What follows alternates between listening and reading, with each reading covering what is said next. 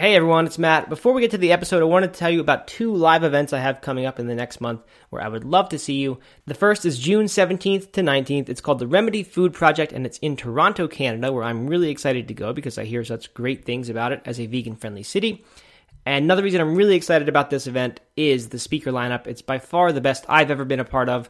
Dr. T. Colin Campbell, Dr. Garth Davis, Chef AJ, Dr. Tom Campbell, Dr. Richard Oppenlander, Dr. Caldwell Esselstyn Jr., Dr. Robert Ostfeld, Dr. Michael Greger, Jane Esselstyn, Lindsey Nixon, me, Doug McNish, Doug Lyle, Brenda Davis, John Pierre, and Jason Roble.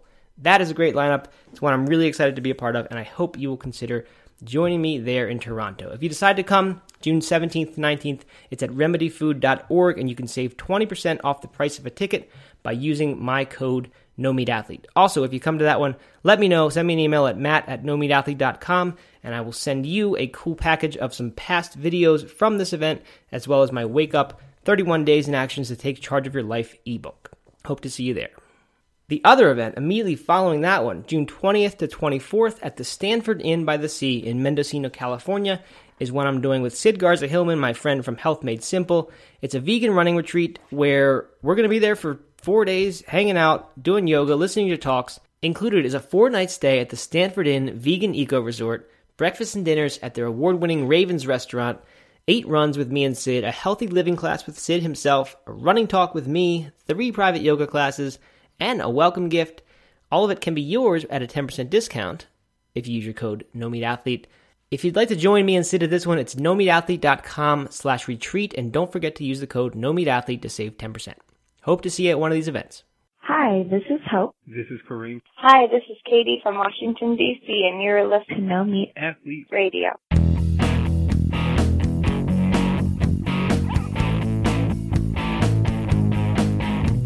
Welcome, everybody, to episode 146 of No Meat Athlete Radio. I am Matt Frazier, joined for just a few minutes by Doug Hay before we get into an interview, our first in a really long time. Yeah, you're ditching me for the interview. I sure am, but that's what the people want, Doug. I think you're embarrassed to show me off in public. You know, when people join us for a conversation, you're like, I don't want him over here as well. Well, when you were on the what was it? Cowspiracy one. Yeah. And you made a fool of yourself. I did say something I ended up editing out. I don't remember that. But you are our environmental correspondent, so you belong on that right. One. Yeah. Yes. No, it's really just that we haven't really put in the effort to line up interviews and things like that. But we're back at that. And actually have 2 coming up in the next few weeks. So this one is with Jasmine Singer, who, if you are an avid vegan podcast listener, you probably already know. She is, of course, the host of Our Hen House, which is a very, very popular vegan podcast, in addition to having been recently on Rich Rolls.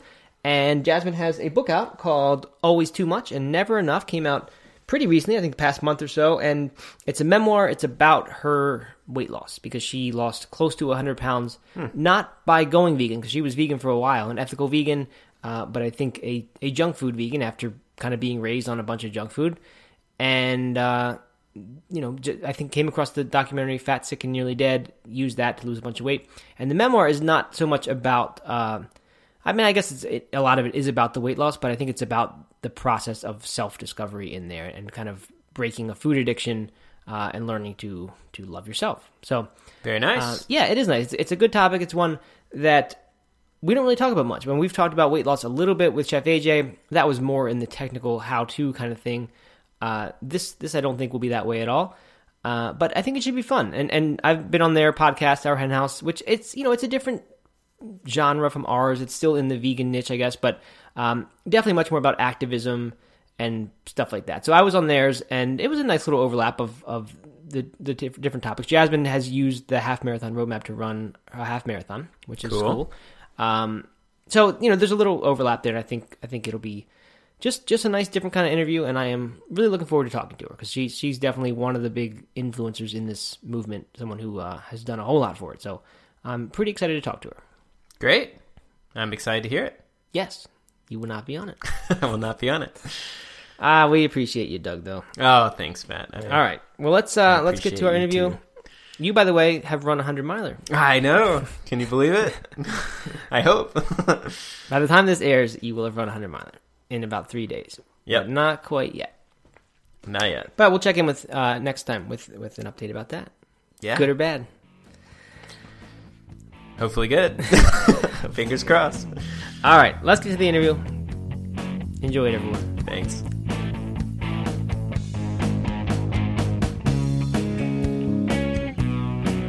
Hey everyone, Matt Frazier here with Jasmine Singer, who you probably know as a co-host of Our Hen House and author of the new book, Always Too Much and Never Enough, which is really nice, fun, interesting read. I'm a few chapters in, Jasmine, and enjoying it already, particularly the 1980s references. So thank you for joining us to talk about that and you know your kind of life as it relates to what's in the book. Thanks, Matt. I'm really excited to be here. Yeah, so I guess for those who, I mean, we've given a little intro already before this, but for those who don't know anything about the book or you, it's a story of weight loss. You've lost over 100 pounds in this, or sorry, slightly less than 100 pounds, close to 100 pounds in this process. But it's not really about weight loss. It's much, much more about, is it self-discovery? Is it dealing with emotional issues, food addiction? How would you describe that part? I would say yes. Okay. D, all of the above. In my book, Always Too Much and Never Enough, is basically learning the ways that I had been betrayed by the food industry, and in particular, big ag or factory farming. And in the process of picking apart what that discovery meant for me, I also started to realize the ways that I had been betraying myself. So as part of that and seeking authenticity, which is something I'm still seeking and I hope I always will be, it really pertains directly to food addiction and relationships that I've had with my body and how that plays a much bigger role in the way I see our relationship with other bodies, both human and non, and how we choose to consume them or not. Good. All right. So that is incredibly deep stuff. And I hate to say it, but you were on the wrong podcast for deep discussions. We are accused often of being actually, often's not fair. I've gotten complaint emails saying that this is too much like a frat party and it doesn't sound like anything that's good to listen to. So my concern is that I'm not going to do a good job of getting into these, real deep, meaningful, interesting issues like what you did on Rich Roll's podcast. Just dove into stuff. Let's just be shallow, Matt. I'm so good. Let's talk about the 1980s. We could do that. Knock hockey. I mean that I love that one. How old are you? I am 35. Okay, so I'm like a tiny little bit older than you, but it's the same general area of fluorescence. Yeah, for me, like growing up, the 80s are this like, a really interesting mix of memories where like you were just kind of a little bit too young to really fully know what was going on, but like catch Punky Brewster kind of at the tail end of that series and all that. No, so, I was all in. That was my era. I was Punky Brewster, and then I had an older brother, so it was kind of in following his lead with Tom Petty's "Don't Come Around Here Anymore." I was definitely all in the 80s, but yeah, that's just the backdrop for a lot of my story, as you said. And I'm fine talking about any aspect of this book that you want to. So my suggestion is, I'm actually really curious, just because we do talk a lot about change and how do you create change, not just in your body, but in your mental state too, which obviously you've done plenty of. So what I want to do is actually start there, like kind of start with I know it's not about how you lost 100 pounds, but I do want to start with that. And I think we'll use that as like a jumping off point, for then talking about things that I guess it's hard to say they're more meaningful, because certainly losing 100 pounds is incredibly meaningful and has very, very deep implications, as you've experienced the way that you feel and the way that you're treated by people. So let's start there. How did you become 100 pounds overweight? Really, I guess is the first question. And I know it's a long, long story about childhood and things, but can you, talk about just how things developed and how you got to that point? Yeah, I grew up in the shadow of my mom, who is this very beautiful, beautiful, thin person who's very, very aware of her body and she, I would say she always knew she was the prettiest in the room, and she kind of banked on that. She would probably say that differently. And I don't mean that as meanly as it came out, but I think a lot of pretty people have that thing where they're just aware that they're the prettiest person in the room. And I was not particularly pretty. I mean, I was I looked a little like Punky Brewster, but I was just this quirky fat kid who was completely bullied. And so it was difficult for me to go with my mother to her Weight Watchers meetings because she was always seeking the perfect body, and to go with her to her Nutrisystem meetings and her Jenny Craig meetings. And I would just kind of trail behind her. And it was always clear to me that food was not a vehicle for satisfaction or nourishment, but it was a distraction or a thing that can be controlled in order to get thinner, in order to look different. So just from the get-go, I had a bad relationship with food and with my body. And I came from a broken family where food became the one constant that I had. So, that's the basis. That's the bottom of it. I'm trying to not get too deep because I don't want to disappoint your listeners. No, you certainly won't disappoint people. I don't want to disappoint as a host. Not really, I'm joshing you. Good. No, go for it. I want to hear the details. Definitely. Like, so you, I mean, depression, sort of, I don't know, bullied, made, outcast type. Well, it was also addiction. You know how it goes. The first foods I ate, it was the 80s, as we keep saying, it was the foods that were popular then. It was sugary, processed junk foods. And many, many years later, when I went vegetarian and then vegan, I just replaced my former processed junk food habits with the vegetarian and then the vegan version of that. So I never, ever looked at food as something that could be an ingredient in self-care. And so I was addicted physically because these foods are created to make us addicted to them. So I was physically addicted to them, and they were there for me. Oreos were always there for me at the end of long days. That's how I did it. That's how I did it, like everybody else.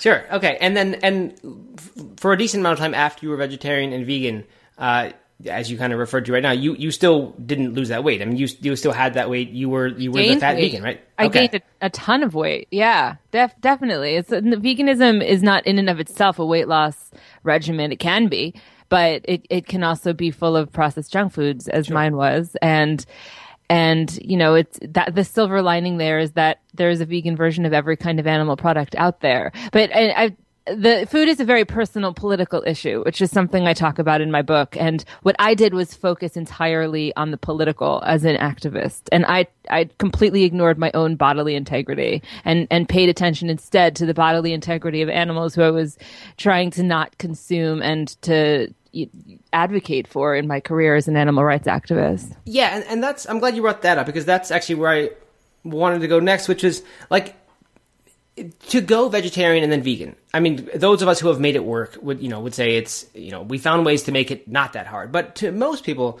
that sounds like a tremendously hard thing. Like someone who's overweight, if you were to tell them, well, the way to do it, to actually lose that weight, all you have to do is if you actually go vegan, you can do it. They would say that's too much. Like that's a really hard thing to do. So how, as someone who was addicted to food, were you successful at making a change like that, even though it wasn't towards health food yet? Is it just that the food, you still found so much junk food that you didn't really feel like you were giving up anything? It just interesting to me that you could make such a dramatic food change when already feeling addicted to food. Well, first of all, I went vegetarian when I was 18. It was the 90s, and there was a lot less information out there than there is now. And so all I ate was cheese omelets, cheese pizzas, and macaroni and cheese. When I went vegetarian, I was probably significantly less healthy than I was when I also consumed animal flesh, just because it was all I ate. And so now I think when people go vegetarian, I think they tend to go more vegan than I did. I don't even know if I knew the word vegan at that point. Mm-hmm. And so, it was super easy. And then by the time I went vegan and when I was 24, all of these foods became available to me. And it becomes this hobby. I live in New York City, and it's like one big web connecting the vegan cupcake on the Upper West Side to the Butterfinger shake in Williamsburg to the vegan panini in Soho. And it becomes like a game. The veganism is a very social scene in New York City. I always tried to be more involved in the activist scene, but there's a strong social network of vegans in New York. And it's it's fun and alluring to just jump into that. And it's difficult when you're in that to also be like, oh, yo, I need a vegetable. Mm-hmm. Right. So it wasn't, I'm still kind of wondering like how, like, I mean, you know, not ever having food addiction or really even knowing how to relate, but like if I would think if your thought is I can't control myself around food, or I can't tell myself, no, I can't have that. I can't, you know, win that fight ever. I'm just wondering, like, how do you then make this change that says, well, now I actually can't eat any hamburgers, any real hamburgers anyway, or steak, or like, how do you give up all these things? You know what I mean? When maybe you're not so good at controlling, you know, food urges and things like that. Is it just because that you were so motivated by the political stuff? It didn't become about, it wasn't food to me anymore. And it didn't become about deprivation. It became about abundance, like way, way, way too much abundance. Like right. I was bursting with abundance. It wasn't about, I can't have that cheesesteak. It was about, I better find that vegan cheesesteak. And then you right. find, I can still eat exactly what I ate before. And in my case, I could still eat, you know, ad nauseum, literally, until I was unable to, you know, really look at all I had been hiding behind my Oreos. Right. And I was hiding so many truths behind this addiction. And that was what ultimately came out as I started to incorporate vegetables and juicing and smoothies and whole foods into my body. I started to realize all of the truths that had been hiding behind my mindless consumption of junk foods. And that's exactly where I want to go next. So that's a wonderful segue. So you were introduced to the film Fat, Sick, and Nearly Dead, which obviously has helped a tremendous amount of people by encouraging them to go on a juice fast, juice feast, whatever you might want to call it. So did you just jump into that? Is that basically where it all started? When I was 30, I went to the doctor. I felt like crap all the time. And, you know, I'd been used to feeling like crap. So feeling like crap was pretty much my normal. So I didn't really register it. Mm-hmm. It's kind of like when you're in an unhealthy relationship of any kind and that's your normal. So you don't always see it. My unhealthy relationship was with my body. And I went to the doctor. I couldn't go up a flight of stairs without being winded. I had acne, adult onset acne, which I had never gotten before. I had a lot of depression. And I just ached constantly. I constantly ached. And then my doctor found out that I had extremely high triglycerides. I was on my way to heart disease. I weighed, you know, well into the 220s and I'm 5'4". And so I went after that to California for a work trip out to San Francisco. And I met with the publishers of a magazine I write for, and they had a press copy, an advanced press copy of Fat, Sick, and Nearly Dead. So that movie, as you just mentioned, is about how Joe Cross uses juicing to return his health back from an autoimmune disease. And it was just like the stars aligning. And I said, okay, I'm going to just try this. And I tried a 10-day juice fast. This was September 2010. And in those 10 days, not only did I lose 11 pounds and my skin became clear, but it was the first time in my life I had consumed a vegetable, really. And in addition to consuming a vegetable, by way of juicing it, of course, what was even more profound for me is that it was the first time in my life I had taken a break from the mindless consumption of food. And so I was able to look at what was behind it, what was empty beneath it. That's not, you know, I also had, as you will read or have read in the book, I also had these weird bouts with eating disorders where one of the bouts included not eating at all. Mm-hmm. So this was way, way different because, again, it wasn't about deprivation. It was about abundance. But the abundance was not the unhealthy variety. It was feeding so much more than my organs. Right. So what were the details of that actual juice fast? Is it just drink as much fruit juice and vegetable juice as you want? So the book, there's a section in my book that actually breaks those first 10 days down for anybody who's really interested in juicing. But like I had a video log of those first 10 days, which I'm so grateful for because that was really helpful in writing this book. I was able to really go through recount what I was going through physically and mentally. But no, I followed Joe Cross's, you know, Reboot community, what he suggested doing. So it was not there's a little bit of fruit in all of the juices, but they're based in greens. And I think at the time I did 5 a day eventually I started doing juicing every month, and I did a juice fest every month for 3 years. And so the 5 a day transformed into something else. It transformed into 6 a day. It transformed into a few other little variations as well. But when I started with exactly what he suggested on his website, the Join the Reboot community. And so I had five juices a day, and they were based in greens, and it was a remarkable transformation mentally. Actually, I consider the weight loss completely secondary. I don't think that most people who are going to juice fast are necessarily going to have that as their, you know, as their outcome. I don't think that they necessarily should. Juice fasting to me is not about weight loss. It's about stopping the mayhem in your life and in your mind and in your heart, and rebooting your system in all possible ways, getting rid of toxic behavior, getting rid of addictions, and just starting over. For me, because I had weight to lose, it also resulted in weight loss. But for you, it wouldn't. That doesn't mean that you wouldn't benefit from a juice fast. Right. Right. And I've tried little things like that and actually noticed what an emotional connection there is to food. Like when I've done those things before, even like 3 days in, you know, not very far into it, that I have this little like depression feeling that happens in like the mid-afternoon when I remember that there's not a big hot dinner at the end of this workday. And I had never ever considered myself having any emotional attachment to food. You know, I thought it was just like, you know, that's other people's stuff, that emotional eating thing. But it was amazing what you just find out about yourself when the food rituals are totally changed or taken away in some sense. Yeah, that is interesting. And I guess I think it is okay to have somewhat of an emotional attachment to food. And I remember the first time someone telling me that, you know, I was a holistic health counselor in my 20s, and also I got my graduate degree in experiential health and healing. It's funny because at the time I was really unhealthy and I wasn't taking care of myself. But the first time I had a health counselor, and she said to me, it's okay to use food to soothe you. It blew my mind.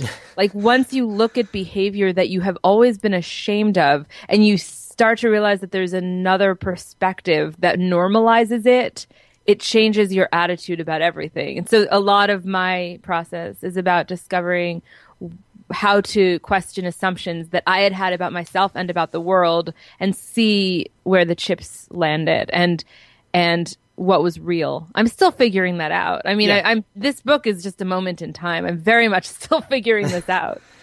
Yeah, so I guess you've kind of answered this, but it sounds like then it wasn't that you had started to change and you know, change on the inside, and as a result said, I'm going to do this juice fast and just start losing all this weight. It was that you reached a level, you know, from the bathroom scene that opens the book to what you just talked about of going to the doctor. That basically said, okay, something's got to change now, and I'm going to do this just because, like you said, everything kind of came together at the right time. But then the actual juice fast itself is what started to kind of, you know, make a crack in that whole thing and start to create change from the inside. Is that accurate? Yeah, I would say that's definitely true. And I also was following, in between juicing, I followed Furman, you know, Eat to Live. Yep. And, you know, for people who are like into T. Colin Campbell and all of that, it's all basically the same thing. I mean, what you talk about, it's all the same thing. We could argue about potatoes or like a quarter teaspoon of oil until the rescued cows come home. But really, the basis of it is whole-based foods. And so at the time, during those 3 years when I did the juice fasting every month, 10 days one month, 3 days the next, then 10, 3, 10, 3 for 3 years, in between eating a diet full of, you know, what Dr. Furman talked about, I ultimately came out finding a balance that worked for me. So I'm not like as regimented as I had been in terms of juicing every month, and the Eat to Live style has informed my diet, but it doesn't define it now. Which makes sense for a lot of people, because compared to the way most people eat, very, very restrictive way of eating. Very. I love it. I mean, I love Furman, and I've you know, done a month or so of the Eat to Live just to kind of see what it was like, and to eat way more fruits and vegetables than I typically would. And it's hard. I mean, you feel great. It's an amazing way of eating, but I mean, for me, the long-term solution has been some kind of balance of that most of the time, or a lot of the time, and then some little things now and then. Yeah. Cool. Okay. So how, and then was it 3 years or so that it took to get to your current weight, or is that something that's just... Well, it took 2 years to lose the weight, and then okay. I continued and most of the weight came off the first year, 75 pounds, and then took the following year for the rest of it to come, and then the following year after that, I really got into running and tap dancing, and, you know, it's a constant process. It's something I'm always working on, but I feel balanced with food for sure. You know, I'm on a book tour right now, and that's one of the questions I get immediately. You know, how is your eating now? What is your food now? And I feel most importantly, I feel really good in my body and good in my skin, and I feel strong in my choices to consume the right foods. It's a non-issue to me now. But that doesn't mean that the concept of being always too much and never enough, or having things in my life that are always too much and never enough, is gone. That's in a lot of ways embedded in my personality. And so it manifests in other ways. You know, like maybe I'll notice one week that I've had a little too much alcohol that week, mm-hmm. or I'll notice that there are people in my life who might fall under the category of toxic. Maybe I should rethink that. So it shifts around, but in terms of food and eating, it's definitely found its home inside of me, and it will, I'm sure, live there happily for the rest of my days. It feels good. Yeah, well, that's wonderful. I mean, you've heard it a million times, but congratulations. I mean, I think just losing that much weight is incredible, and the fact that you've done it, I mean, as far as we know, in a way that wasn't just a yo-yo diet thing where you lose it but don't actually address the issues and then it comes back. It sounds, and I know you're saying that they do kind of shift around to other places, but it sounds like it's something, you know, that there's a sort of deeper purification that has kind of gone on just from this I guess it's mindfulness around food and consciousness around eating choices.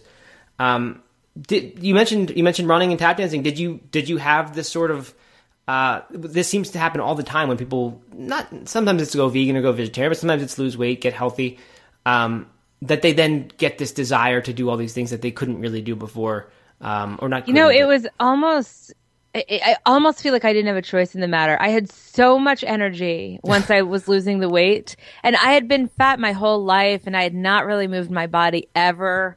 And, you know, I just hated gym class. I'm incredibly unathletic.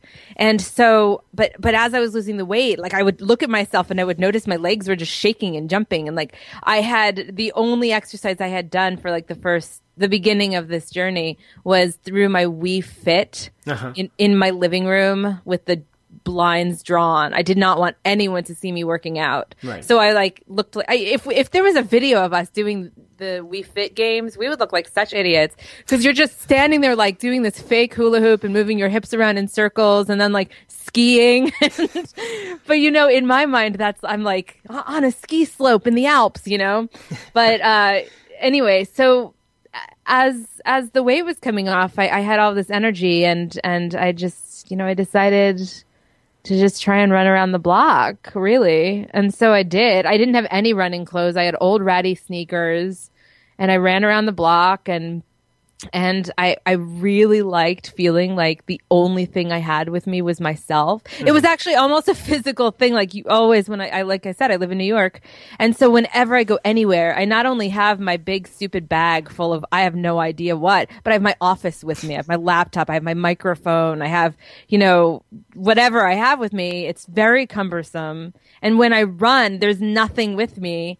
I'm also, you know, very noticeable. You know, I have a lot of tattoos, and I just when I run, I'm completely covered up. So there's like this, like, there's just this thing that happens where I feel like Superman. Uh-huh. I just like, I feel like I'm just weaving in and out of people. They have no idea what that thing was that just like went through them. And and then there's just the love affair I have with my city, early mornings running when there's absolutely no one out yet and the stores are still closed. Imagine being in Times Square during that time. It's fascinating. So it became about much more than just my physical health. It was a time I was learning about myself, spending time with myself. I processed my grandmother's, you know, dying process and then ultimately her death, all while I was running along the Hudson River. Mm-hmm.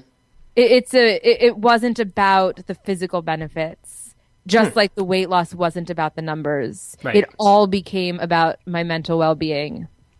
Love that. That's really neat. I think pretty much anyone listening to this who has run a significant, or probably done other exercise too, but you know, as a regimen, you know, in a significant way where it's an everyday thing or something you're doing it, you know, whether or not you're in the mood to or not, can relate to that and the way you can process things.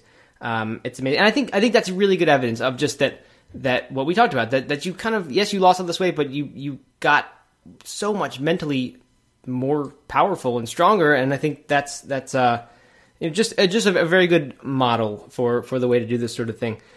Okay, so you mentioned at the beginning, and I've heard you mention a few other times too, that you felt betrayed and still feel betrayed by the food industry, particularly big agriculture. Can you expand on that? Like because I think we all feel that. I mean, anyone who has paid attention and has just understands what is going on and how deep the problem goes. But is that a way? Do you blame that for your being overweight for so long and having this terrible relationship with food, or is it like, you know, that just sort of contributed to a lot of other things and you always thought they had your back, but they actually didn't? Yeah, you know what? I like that the last thing you just said, that I always felt like it had my back and it didn't. And I could focus on blame, I guess, but I think that it's sort of pointless too, although I slip into it because I'm human. But, you know, you grew up in the 80s also. Did you drink a big cup of milk every day for dinner? Oh, yeah, of course. Yeah, of course. Chocolate milk and everything else. Do you feel like you were an abused person by your parents for putting out the milk, or do you feel like they were just doing their best? Yeah, of course, the latter. I mean, it wasn't their fault. You know, and so you're right. So someone at the top, or maybe not someone, but something, some big entity. Yeah, you're right. Yeah. I mean, that's the thing. It does a body good. It's so disgusting to even just think. I remember the glass I drank it into, this big red glass with this milk in it. Anyway, we all fell for it. We all fell for the marketing. My mother, who was trying her best, she fell for the marketing. That became part of who I was. I fell for the marketing. It's everywhere. And of course, the ultimate betrayal is the animal agriculture industry, which is so hidden behind closed doors, doing their very, very, very best to keep us all shielded from it with these, you know, images of happy cows and you know, little families that seem idyllic, rather than focusing on the actual reality of what's going on, the way these animals are exploited and commodified and abused and tortured beyond comprehension. And that is directly what we put into our bodies, what we spend our hard-earned money on. It is incomprehensible to me that I was part of that system. But I was, because I fell for it. And once you start to realize that you fell for something for your whole entire life, everything is upside down. And you start to think, well, what else have I fallen for? If we just lived based on the status quo, we would never be a truthful person. And it was really liberating to me to realize that in a world where I had very, very little power over how I spent my money and what I put into my body, I found that I had power of boycott.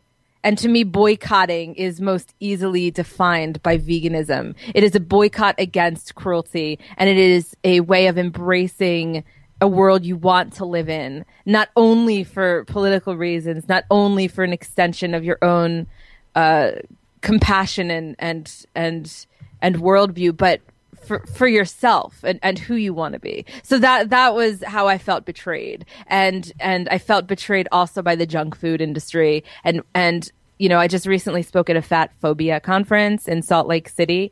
And, you know, most of the talks I give are not in front of vegans, which is sometimes terrifying, but ultimately it's it's the audiences I want to be speaking to, and the people in the audience who were mostly very involved in the body positivity movement.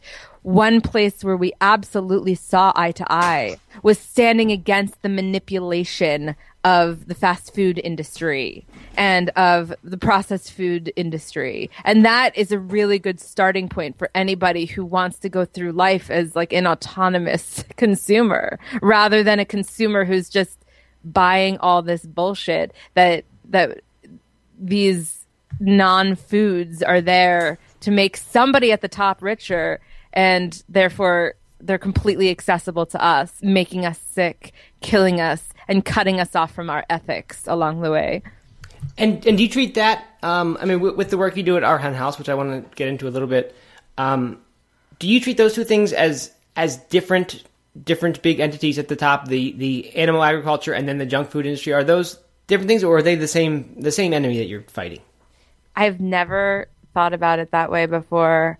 I would say on an overarching level, it's the same. It's all based in a consumerist society and mentality. Mm-hmm. But I think that there is a difference too, which is that the animal agriculture industry is actually exploiting the bodies and byproducts of individuals, the absent referent, as Carol Adams calls them. And these individuals are completely missing from the picture. Whereas the junk food industry, the bodies that it's exploiting are human. So we have much more of a say in the matter than the animals who are being hidden, who don't have any say because we don't speak cow and we don't speak chicken. Yeah, right. Which is the role that an organization like Our Hen House plays, right? To be hopefully the voice, and I mean, many other organizations as well, to kind of provide the voice for those who don't have it. And actually, what you do is, I guess you help people have a voice, right? You help other people who want to be the voice for animals in getting their own thing. So I think I didn't really realize until recently that Our Hen House is actually much bigger than just the podcast. And just the podcast is no small thing, because it's an incredibly popular vegan podcast. What else do you do? Like, what else does Our Hen House do? It's a nonprofit. You co-founded it, correct? Yes, I co-founded it in 2010. So this is January 2010, right before all the weight loss stuff sparked. Yes, kind of began. Exactly, same year. Okay. Yeah. Do you think that played a part at all, or I just think totally? You know, you could probably, on the day I die, you could probably look at all this stuff and say, yeah, that was related, because I had left a job as the campaigns manager for Farm Sanctuary, which was a great job. I loved it, but I left it because I felt like. I felt like I wanted to work to help embolden people to get involved in changing the world in their own way, as opposed to through top-down organizational campaigns.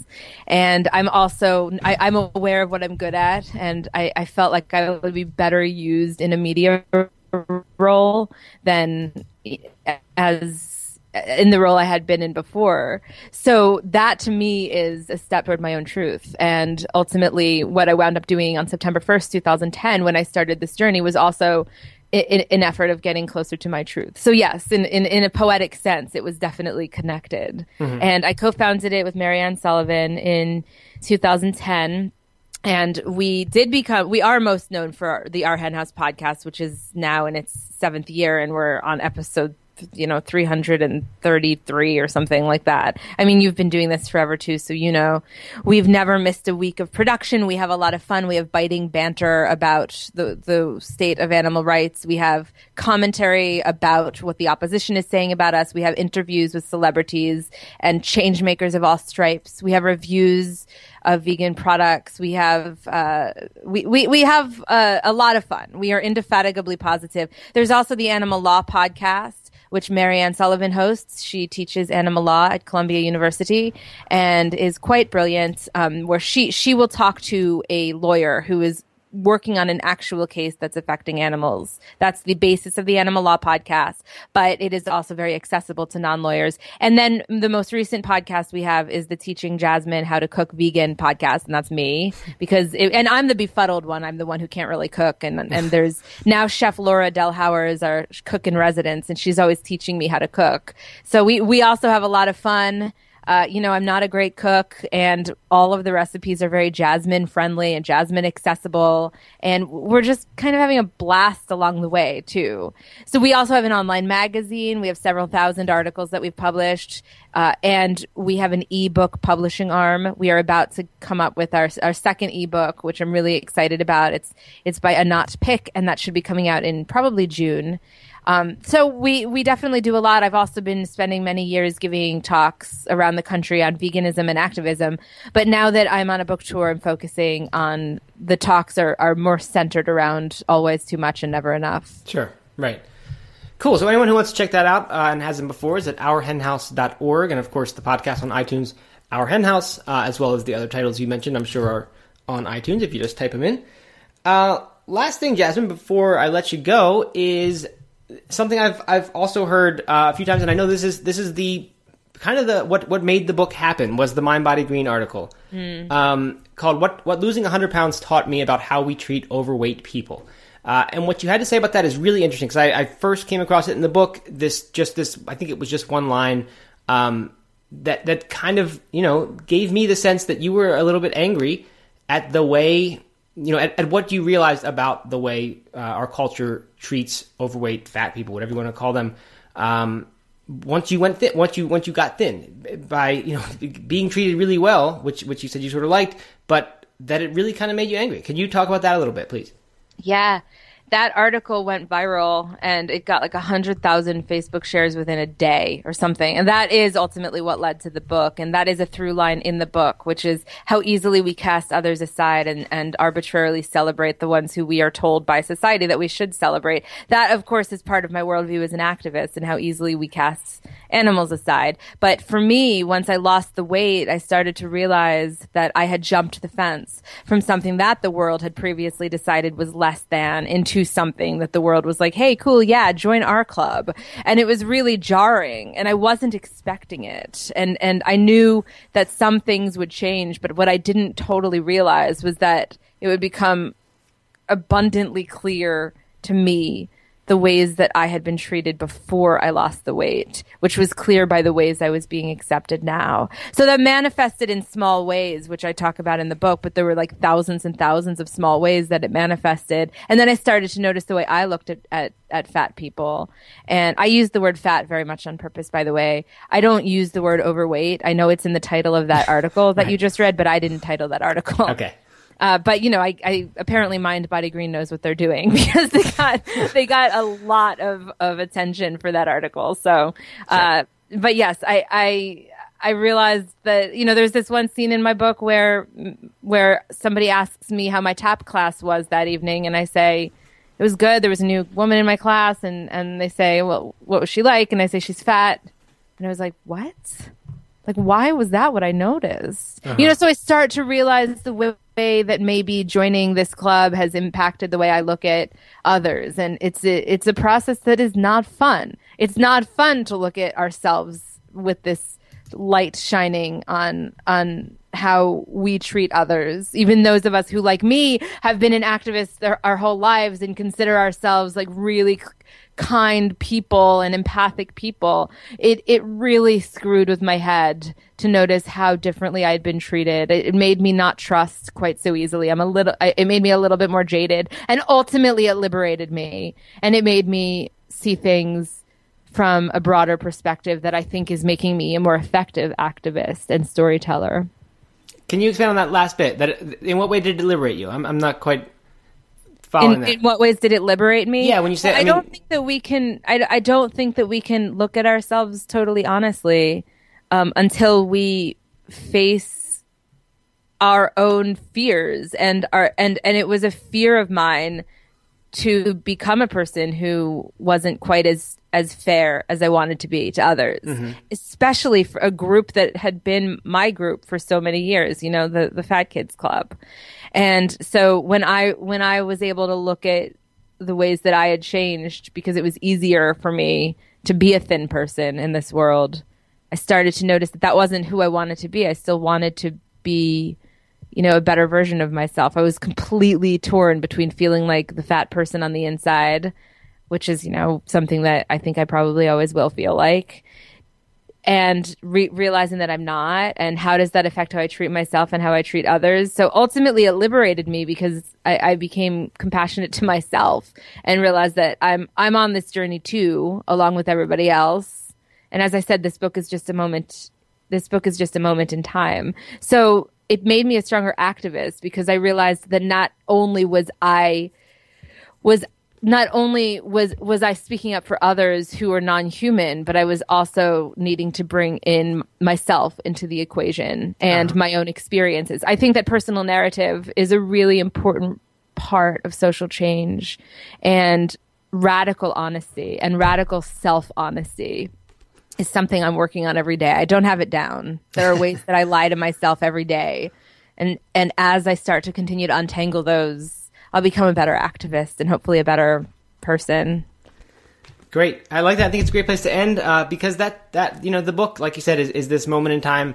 And it's your thoughts, your way of looking at the world through this process. And I think, you know, it's just a really interesting thing. I've like I said, really enjoyed the first few chapters that I've read so far.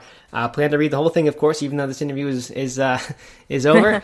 But yeah, I would highly recommend it to anyone who has enjoyed this conversation and is interesting. So it's Always Too Much and Never Enough. And Jasmine, where is the best place for people to go to get that? If you go to my website, jasminesinger.com, and just keep in mind there's no E on Jasmine, so it's JASMIN.